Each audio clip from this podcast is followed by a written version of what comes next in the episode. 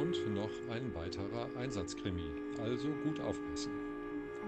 Sangeskunst. Rudolfo, der unter seinesgleichen als Sangeskönig galt,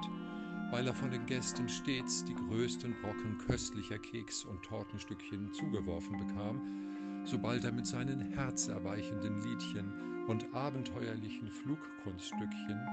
die aus gewagten Anflügen auf Kuchengabeln und Tortenteller bestanden, begann, musste, kaum dass er das miesepetrige Paar, sie großklunkrig, er egoman Berolext, erblickt hatte,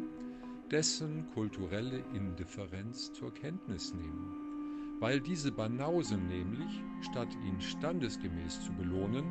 arglistig und hinterhältig nach ihm zu schlagen sich erdreisteten,